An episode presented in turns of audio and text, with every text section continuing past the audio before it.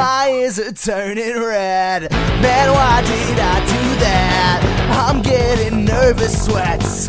God, why did I do that? Fuck, man, why did I do that? Hello and welcome to Why Did I Do That, a show where each week I am joined by a lovely guest and I get them to tell me an embarrassing story because I'm a prick. My name is Charlie, and today I'm joined by author, playwright, podcaster, bloody it's Gabe Bergmoser. How you doing, Gabe? I'm good, man. How are you? I'm I'm very good, thank you. I'm not gonna lie, I'm a little bit nervous. Why? I've I've listened to every episode of Movie Maintenance probably twice. Oh, right. I've I- read um, the first two Boone Shepherd books, so I'm a bit like you know, big fan. I'm fangirling out very slightly. Oh, cool. Thanks, man. I appreciate that. And um, and I, I feel like you know, I feel like there was some there was some pretty trying movie maintenance episodes in there. So I feel like I have to sort of apologize, like on behalf of people who are on that show. But um, but yeah, no, awesome, man. That's um, that just makes me feel like a little bit. If it makes you feel any better, like it leaves me kind of being a bit like, oh shit, I better not fuck this up. Um, I have to have to live up to a standard here, which is a bit daunting. But anyway, I'll I'll do my best. Oh no, you it's you'll be fine. You'll be better than like me most of the time. It's all good. So basically, how the show works is I'm going to ask you a couple questions just so we can get to know each other a bit easier, and the listeners can get to know you. I always feel like these sort of stories work best when you kind of get a feeling of what the other person's like, and you can kind of imagine yourself as them a bit easier. So, um, are you ready for the first question? Go for it. The whole world basically now is in isolation. What what are you doing to sort of stave off the the craziness to just sort of keep sane and keep yourself feeling mentally quite well? Um, What's your isolation tips? I'm for me it's routine. Like I think it's and I was talking to a friend about this yesterday who you know is obviously in the same boat as the rest of us. He's you know isolated yeah. and everything and like for me it hasn't been it hasn't been that enormously uh how do I put it? Like it hasn't hugely overhauled the way that I operate because I work from home anyway. So, you know, the only Yeah. real difference from my end is that I, you know, I can't really go out as much anymore. But you know, but like I am finding that that, that is kind of a big thing because you know you can't like you can't just arbitrarily go down the road and get a coffee or you know go out and get a drink or go out for dinner or any of that stuff. So I, do think there are little things you do like you know for me it's all about just sort of you know maintaining a really a really strict um a really strict routine, a really strict kind of, you know, this is what I do at this time, this is what I do at this time, this is what I do at this time, and sort of, you know, alternating between uh, between work, between household chores, between, you know, like exercise, between, you know, going out and doing like your one walk around the block with the dog, and between, you know, doing some writing, uh, doing some reading, watching an episode of TV, watching a movie. Um, I'm playing a lot of Grand Theft Auto San Andreas at the moment, so nice. that's um that's filling quite a few sort of empty hours. But but yeah, like I've I've, I've kind of like quite quite stringently regimented at what time I do all of these things. So so yeah, that's um that's kind of how I'm doing it. But but yeah, I'm, I'm somebody who like doesn't do well if I don't have a routine at the best of times, and this is not the best of times. So at the moment, like just I'm- yeah, I'm literally exactly the same. I have to have like a bullet journal where I write literally like nine, like do this, ten, do this. Otherwise, I just sit on my sofa all day and watch The Simpsons and then feel terrible.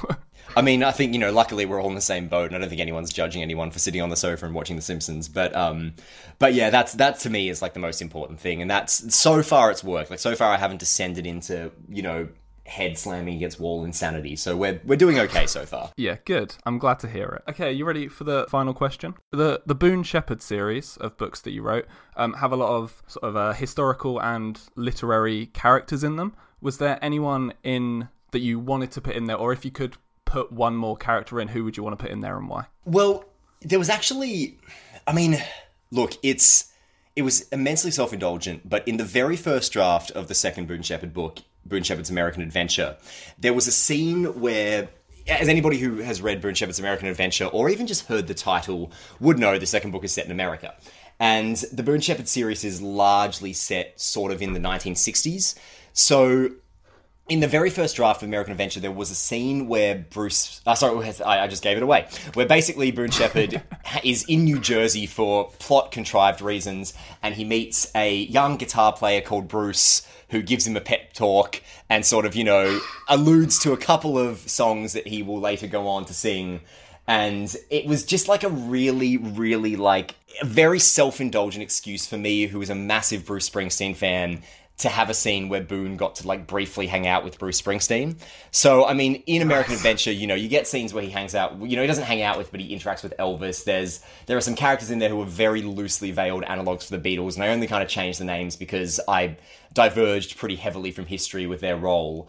But um, but yeah, I really, you know, because because part of the thrill of the Boone Shepherd trilogy was to just sort of get together different different like properties or historical figures or artists who I really loved and admired and you know pay tribute to all of them in sort of weird different ways that you know hopefully eventually became something of a coherent plot so you know Bruce Springsteen who is my all-time favorite recording artist you know probably my all-time favorite artist full stop um, I would have loved to have found a way to you know, in a similar way, pay tribute to him.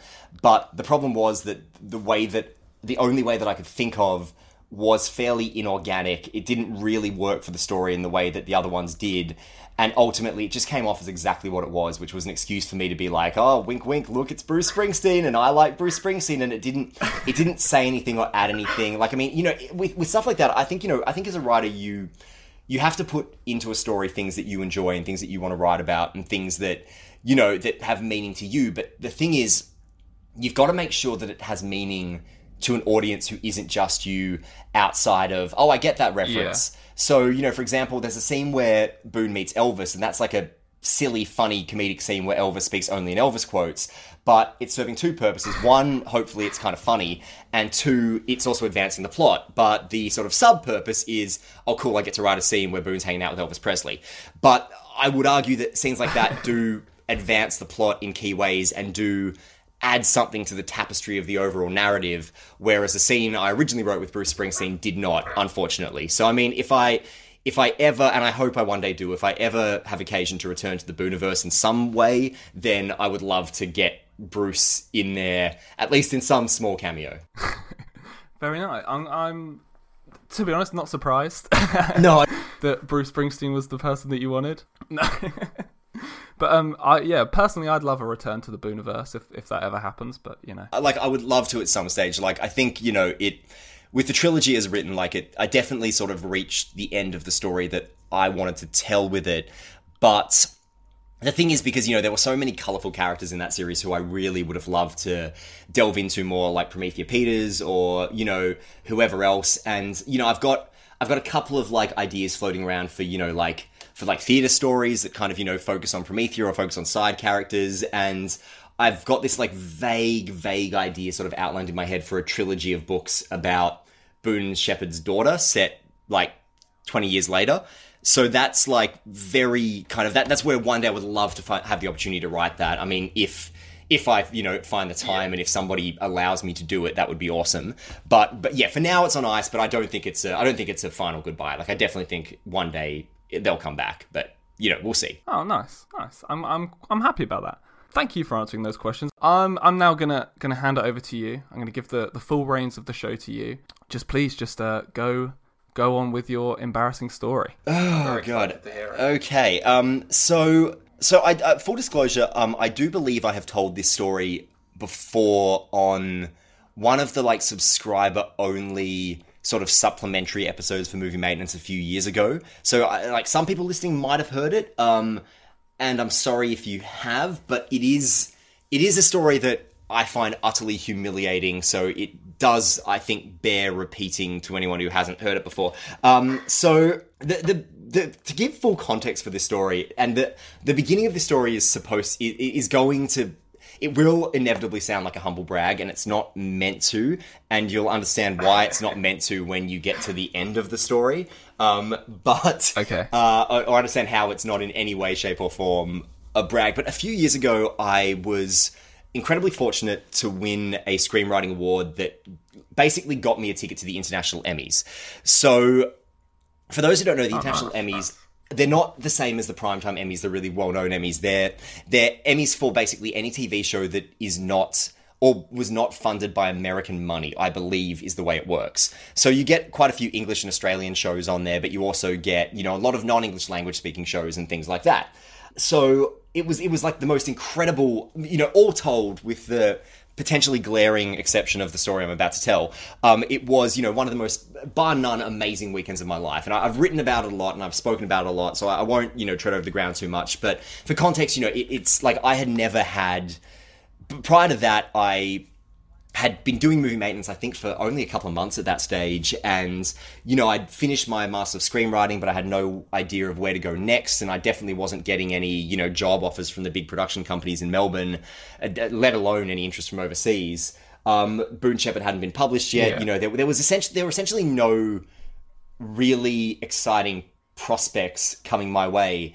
And then out of nowhere, I won this award and you know that was that was mind blowing for me. So like literally up until I got on the plane, I was thinking this is a mistake. They've gotten the wrong person. This isn't going to happen. but I got on the plane. Nobody kicked me off. I got to America. You know, I went to the office of the Emmys, and nobody said, "Wait, hang on, you're not this person. What are you doing here?" So you know, I just sort of like figured I'd just keep my mouth shut and pretend I was supposed to be there and you know float through the weekend that way. And and you know for the most part it was it was incredible. Like you know it was like you know kind of getting up and being given your award in front of world class filmmakers and being approached by all of these agents and producers and stuff suddenly wanting to you know wanting to see more of your stuff and wanting to know who you were like it was the biggest turnaround and I was I was kind of on cloud nine all through this weekend. So the the the way it ran was that there were two days of what they call the International Emmys Festival, which is like a lot of panels for all the nominees, and they all get up and you know there are Q and A's with them and meet and greets. And it was during that weekend that I got my award. There was a live stage reading of my script, and it was all incredible. Then on the Monday, that was when the actual Emmys gala itself happened. But during the day on the Monday, there was a lunch, like a big fancy lunch at the Hilton for all the Emmys nominees and all the people who were there. And the guest of honor at this lunch was Julian Fellowes. Now, Julian Fellowes, for those who don't know, is the writer and creator of Downton Abbey. So essentially, Oh, okay. every every year they give this the Founders Award to somebody really well known. So like one year it was um, like David Benioff and uh, DB Weiss from Game of Thrones. Another year it was Matthew Weiner from Mad Men. So you know it was always kind of pretty impressive people working the TV sphere. And the year I was there, it happened to be Julian Fellowes. So I hadn't watched an episode of Downton Abbey in my life at this point, and I didn't really know much about Julian Fellowes. I knew who he was, but not much more than that. So, you know, it was like obviously really cool to see him, but I wasn't, you know, jumping up and down the same way I would have been if it had been like Vince Gilligan or or somebody from a show that I knew or, or you know, knew Yeah. intimately. But when he kind of got up and gave his speech, I was really, really enraptured by everything he had to say. Because, I mean, Julian Fellowes, he essentially looks exactly like what you imagine the guy who writes Downton Abbey looks like. And he talks exactly what how you would imagine the guy who writes Downton Abbey to talk. Like if you Google Julian Fellowes, you'll see exactly what I mean. Like he's a he's a slightly like Hitchcock looking British man with a very proper English accent and you know talks very deliberately and very you know he's he's you know, I would say he was a cliche, except then he got up and he gave this speech. And He do- he does look exactly Yes. what you'd think he looks like. I just googled him. Um, so Julian Fellowes gets up and he gives this speech, and it was like, it was really, really affecting because, like, at this point, as I said before, you know, I'd kind of been at a, I'd been in a really directionless place in my life and career until this award came along, and I was only 23, you know. But Julian Fellowes gets up and he speaks, he spoke about how for years and years, you know, he was trying to make it as a writer, he was trying to sell his movies, he was trying to sell TV shows, and it just wasn't happening, and you know, and I knew, I intimately knew what that felt like. You know, that that perpetual Yeah. feeling of being smacked down, that feeling of not being good enough, that like lingering fear that maybe I don't actually have what it takes, and maybe I am just barking up the wrong tree. But now I've gone so far down this road, it is it a fallacy of sunk costs, or you know, do I need to pull up stumps and do something else? You know, so so at, at this point in my life Yeah, where yeah. I just kind of gone from this like massive 360 from from that state to this sort of dream come true like amazing weekend. What julian fellowes spoke about with immense vulnerability and immense honesty was really affecting to me. Like i sat there and he was talking about how he'd been struggling for so long and then about how how incredible it was for him to finally get given the opportunity to write. I think it was Gosford Park was his first film as screenwriter, and then Downton Abbey from there. And essentially, he just gave this speech that was essentially being summed up as "Don't give up, like keep working at it, keep being persistent."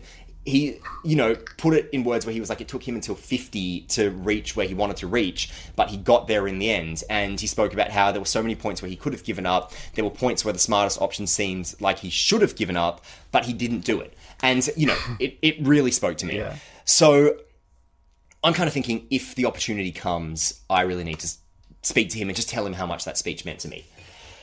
So anyway later that night um, the actual emmys gala itself happens. Um, and you know not to not to like sound in any way churlish or ungrateful but the thing is you know it it it, it can't be understated what what a mind-blowing experience it is to sit in that room and watch the awards and see the celebrities and you know be a part of it but at the same time there is this definite divide where because a lot of the shows being awarded are non-english language speaking you know french italian german shows etc you don't necessarily have that much of a stake in what is going to win and what isn't in the same way you would if it was like the oscars you know so Yeah, yeah, yeah. so you know that that was definitely an element that like as the night sort of went on i i kind of you know i sort of i was i was obviously super engaged but like i was sitting on a table with a bunch of filmmakers from japan who were really really nervous about whether their documentary was going to win or not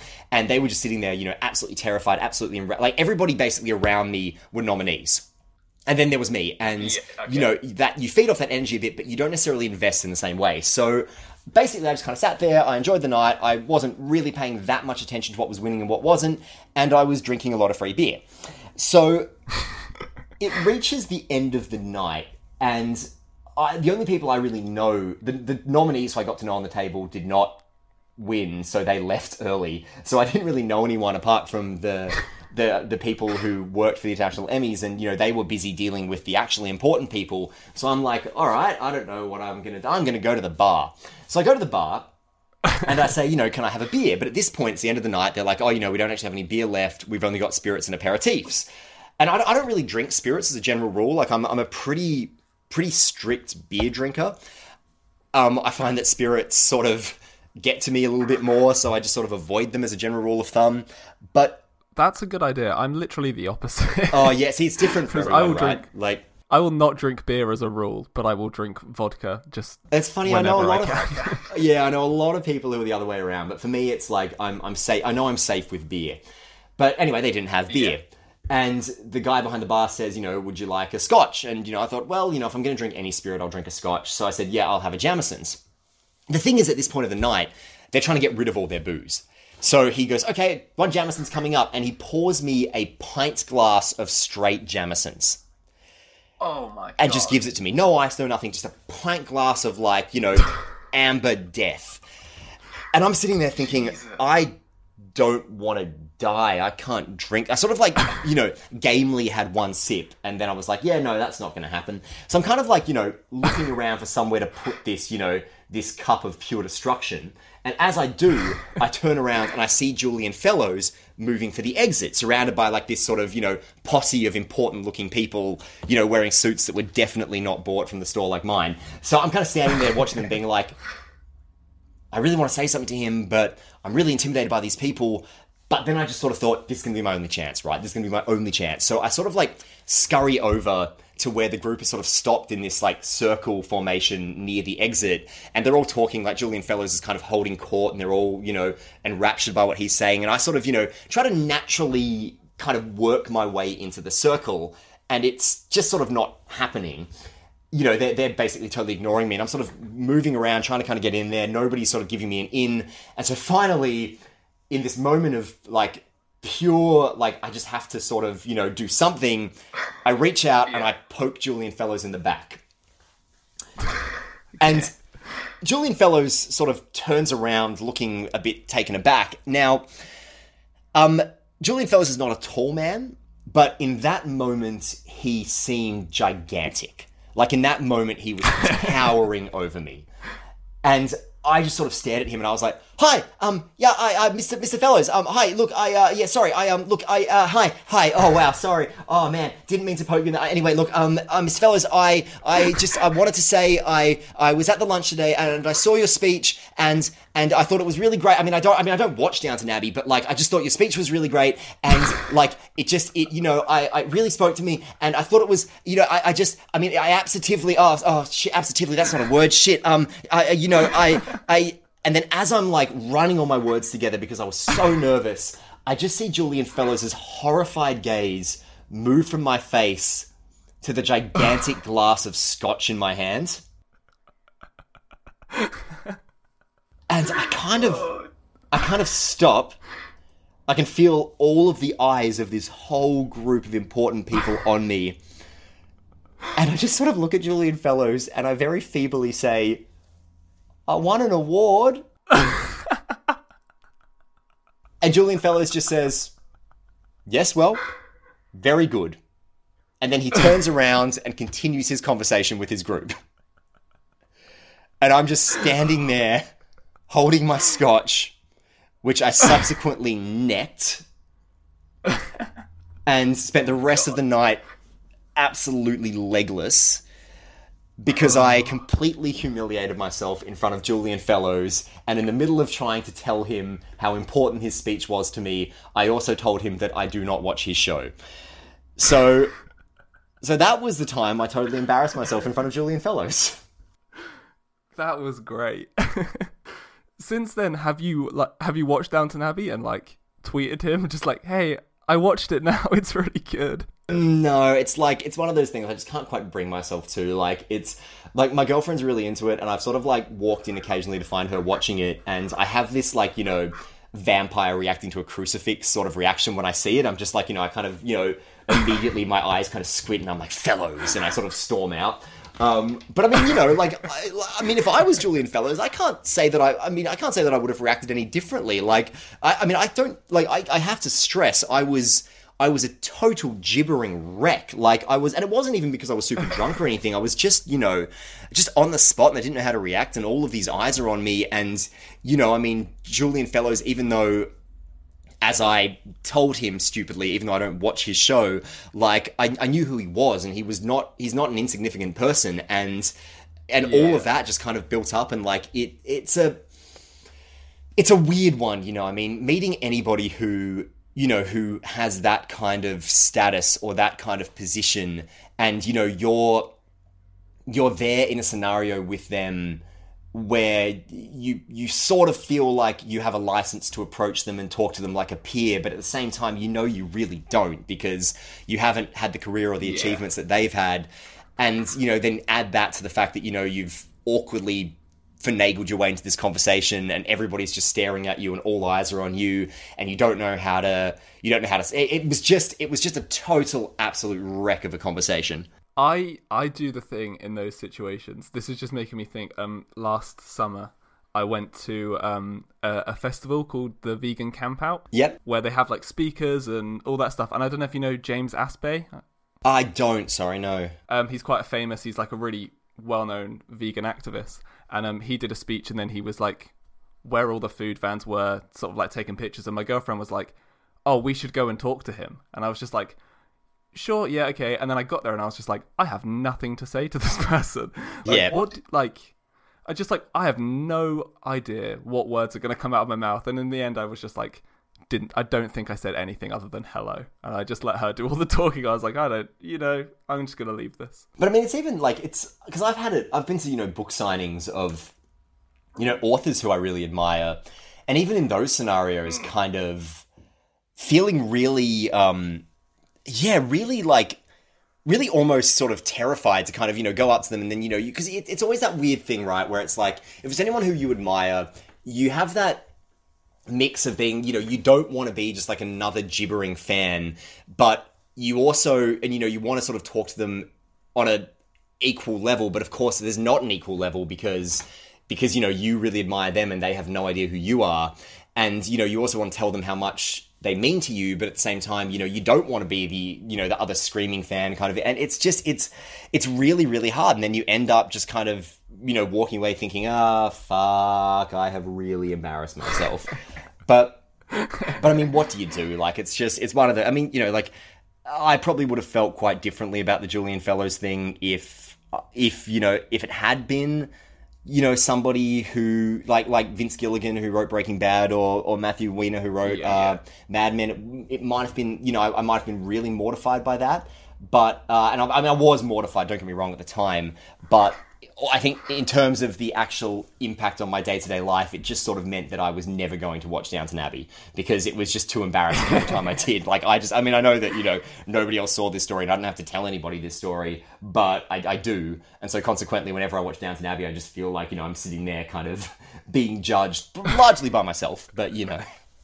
Have you had anyone sort of act that way around you, like, or just sort of be like, "Oh yeah, you wrote those books. I didn't like them, or I didn't read them." Is Oh that just God, yeah. Um, I has that ever happened to you? It's yeah, it's it's a weird one. Like I've had um, you know, I've I've met like particularly during the movie maintenance days, I met a lot of fans of both the podcast and the Boone Shepherd books, and you know that was that was always really really cool. Like I love that, and you know, because I mean, like to me, it's like I think in a weird way, I I was then and still am early enough in my career that I think I get more.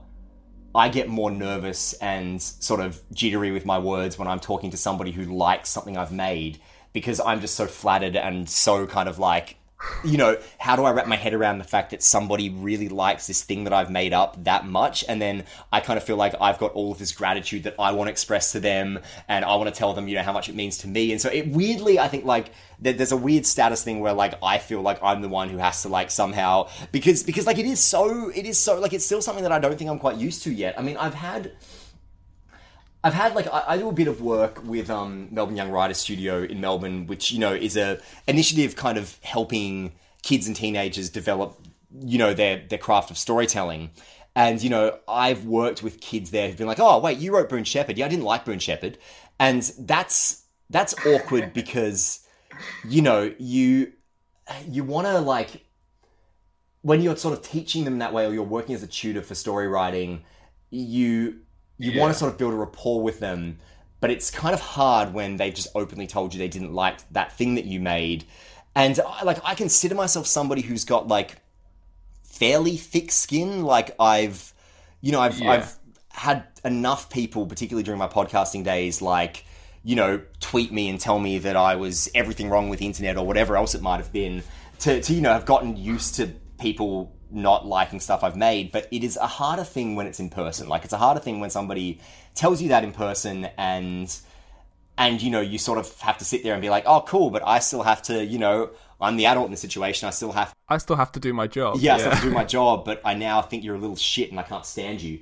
Um, so I don't know. It's it's a weird one because you know it's you you you try to separate yourself from the work and to think you know well I don't uh, how do I even put it like you try to separate yourself and go well you know I the work isn't mean. it doesn't mean they don't like me but because the work kind of comes from you and because it is a personal thing it does feel like a personal Yeah. attack even if you don't think it should um, and even if you sort of think that you're used to you're used to being told something isn't good or that you haven't you know you haven't done your job properly or whatever it is it's still kind of I don't know. It still kind of gets under your skin. Like, I mean, I had recently, Yeah. like, I've, I've got a book coming out in, um, well, actually, the release date is currently in flux a little bit because with the virus and everything, it's sort of potentially being moved around. But you know, we'll we'll see what happens with it. Um, there'll be an announcement as to when it's actually coming pretty soon.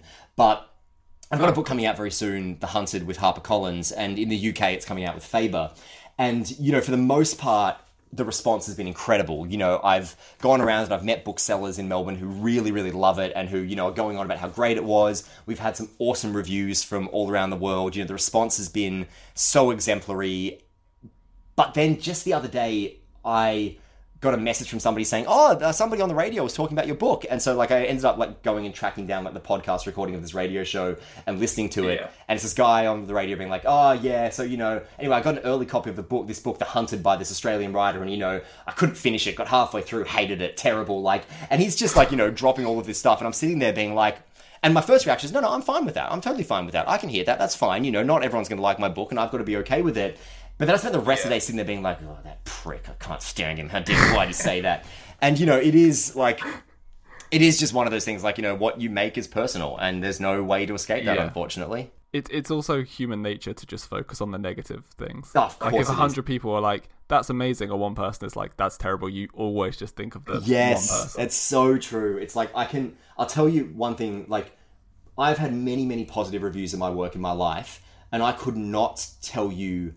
I could not quote any of them off the top of my head, even the really, really nice ones. But the really nasty reviews I've had, I can recite to you verbatim, word for word.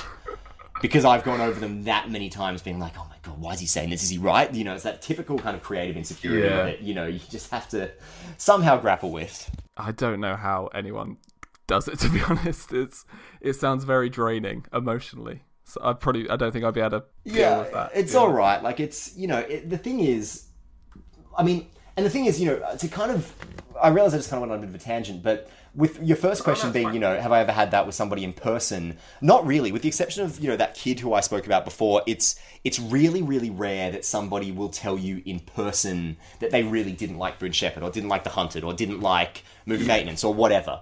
Um, because that's not human nature is like because you know it, it's a very different story when you have to look somebody in the eye who is a real person in front of you and say to them oh i hated what you made. But Yeah, when you're on twitter or you're behind a computer in any form or you're writing a review you just sort of it, it's it comes very easily you know? Um, i mean i used to i mean i did it with movie maintenance you know we very openly spoke about our opinions about many films and that's one thing i maybe sort of regret because i'm finding myself in a situation now where i have been working with to some degree people whose who at least were connected to works that I was very critical of on that podcast. And Yeah. now I'm kind of thinking, ah, shit, I wish I just kept my mouth shut. And you know, I saw Yeah. the same thing doing. You know, I used to review theater in Melbourne, and you know, it's it's one thing for you to feel like you have a license to criticize somebody's work in a review and to be honest and do all of that but then you get angry when somebody says that about your work like Yeah. how is that okay? So you know so it, it's a weird it's a weird disconnect where like you know where people people would rightly say you know you can dish it out but you can't take it. And i would say well you have to learn how to take it somehow somehow or another like which isn't always easy yeah, I, I- yeah, I can imagine. oh, thanks. That was a that was a great chat. That was a great story and a nice little chat afterwards. You mentioned the Hunted coming out possibly at some point. Have you got anything else that you'd like to um? Um, at this point, not really, um, because all of the projects that I kind of had on the horizon are kind of in a state of limbo now, thanks to thanks Yeah. to the virus. Um, I mean, the hunted, the hunted will be so the hunted will be out very very soon. Um, it just whether it sticks to its original release date at the moment is something that's being discussed because a lot of books are basically being being pushed back and being reshuffled around and everything. But the hunted will be out this year and you know you'll be able to if you look up the hunted in my name you'll find out when it's coming out. It's, it's at this stage it's coming out in england and australia and overseas in quite a few different translations. So it'll be very accessible. so um so yeah i'm really really excited for that. I think I remember reading. I can't remember if it was on your your Twitter ages ago. Um, but it was something like you when you were going to the publishing meetings, and there was a certain point in the book that you were like, if they don't allow this, I'm not letting them publish oh yeah something. yeah yeah I'm very excited to see what that bit is. I'm hoping that I will read it and be like, oh, it's that bit. towards the end of the book, and it has Okay. stayed in the book completely intact. Um, Nice. It's been so funny. Like, there's not much I can say about it, but as anybody who Yeah, maybe yeah. has followed it knows, um, The Hunted is in development as a film at the moment with Stampede Ventures and Vertigo Entertainment in LA. And, you know, we've been working really hard on the script, and I've been working really hard with the director on the script. Um, and you know it's it's in a it's in a I mean obviously again it's sort of in limbo because of the virus but in terms of Yeah. the director who's on board and the cast who are being spoken to it's it's really really exciting but it's so funny because that one moment that I thought was you know so confronting and so horrible in the book but I was so willing to fight for is now in the film version one of the more mild moments um the film version is like the the film version is like the book on crack. It's just insane. So, you know, hopefully, hopefully that does still happen in good time. You know, we'll see. Everything's up in the air right now. But with apart from the hunted, um, the one thing I will spruik is recently, and it was sort of overshadowed by the virus kind of blowing up and becoming world dominating. But my production company, Bitten by Productions, and I just released a new radio play called The Lucas Betrayal. Um, it's for free online. You can listen to it on Spotify and on uh, on Spotify and on uh, Apple Podcasts and basically wherever you get your podcast. It's essentially. I don't want to give too much away about it, but it's basically a black comedy about toxic fandom. So, if you did listen to Movie Maintenance back in the day, there was an episode we did on toxic fandom that I was really proud of. It sort of stems from a lot of what we were talking about in that. And if you, in any way, shape, or form, followed the um, the aftermath of the Last Jedi and the outcry and the response to that and the really divisive reaction that people had to that film, um, you'll probably get a bit of a kick out of it. It's kind of a look at it's kind of a look at the phenomenon of toxic fandom from the perspectives of both fans and creators. So that's free to listen to online. So if you just look up the Lucas Betrayal and my name, you'll find it pretty easily. But apart from that, um, yeah, at the moment it's really all about the hunted when it eventually comes out. I must have missed the Lucas Betrayal, but I will get on that. I'll listen to that very soon. I'm Yeah, excited. please do. I, th- I hope you really like it. It's it's pinned on my Twitter, so it's very easy to find. Oh no! Oh, nice. That will be very easy to find. Yes. Um. Well, thank you again for for coming on. I hope that you enjoyed yourself. Yeah. No, thanks for having me, man. That was really fun. Yeah, it's um, it's I don't know. I, I kind of feel like with those embarrassing stories, you just sort of have to, you know, have to just sort of share them and get them out there and laugh about them because otherwise they eat at you, right? Yeah, I agree completely. That's that's the reason I started this because I I had one story that was haunting me, and I was like, oh, I just I like I need to get it out, and so I was like, hey, that would actually be a decent idea for a podcast. Yeah, no, I think it's a great idea. I think it's awesome. Ah, thank you. So yeah, thank you again. And oh, what, um, do you want to do your Twitter? Oh yeah, so if you want to tweet me or follow me or tell me how much you hated movie maintenance or or Boone Shepherd or any any of the things we spoke about in this, um, I'm at uh, Geo Bergmoser, so go Bergmoser on Twitter. Um, but if you just look up my name, you'll find me pretty easily. Awesome. And uh, if you want to get in contact with this show, uh, you can follow me on Twitter at why did I pod, or you can email me at why did I pod at gmail.com. And I think that's everything. Thank you very much for listening, and thank you again, Gabe, for coming on. It was lovely to chat. Thanks so much for having me. That's all right, and we will see you soon. Bye.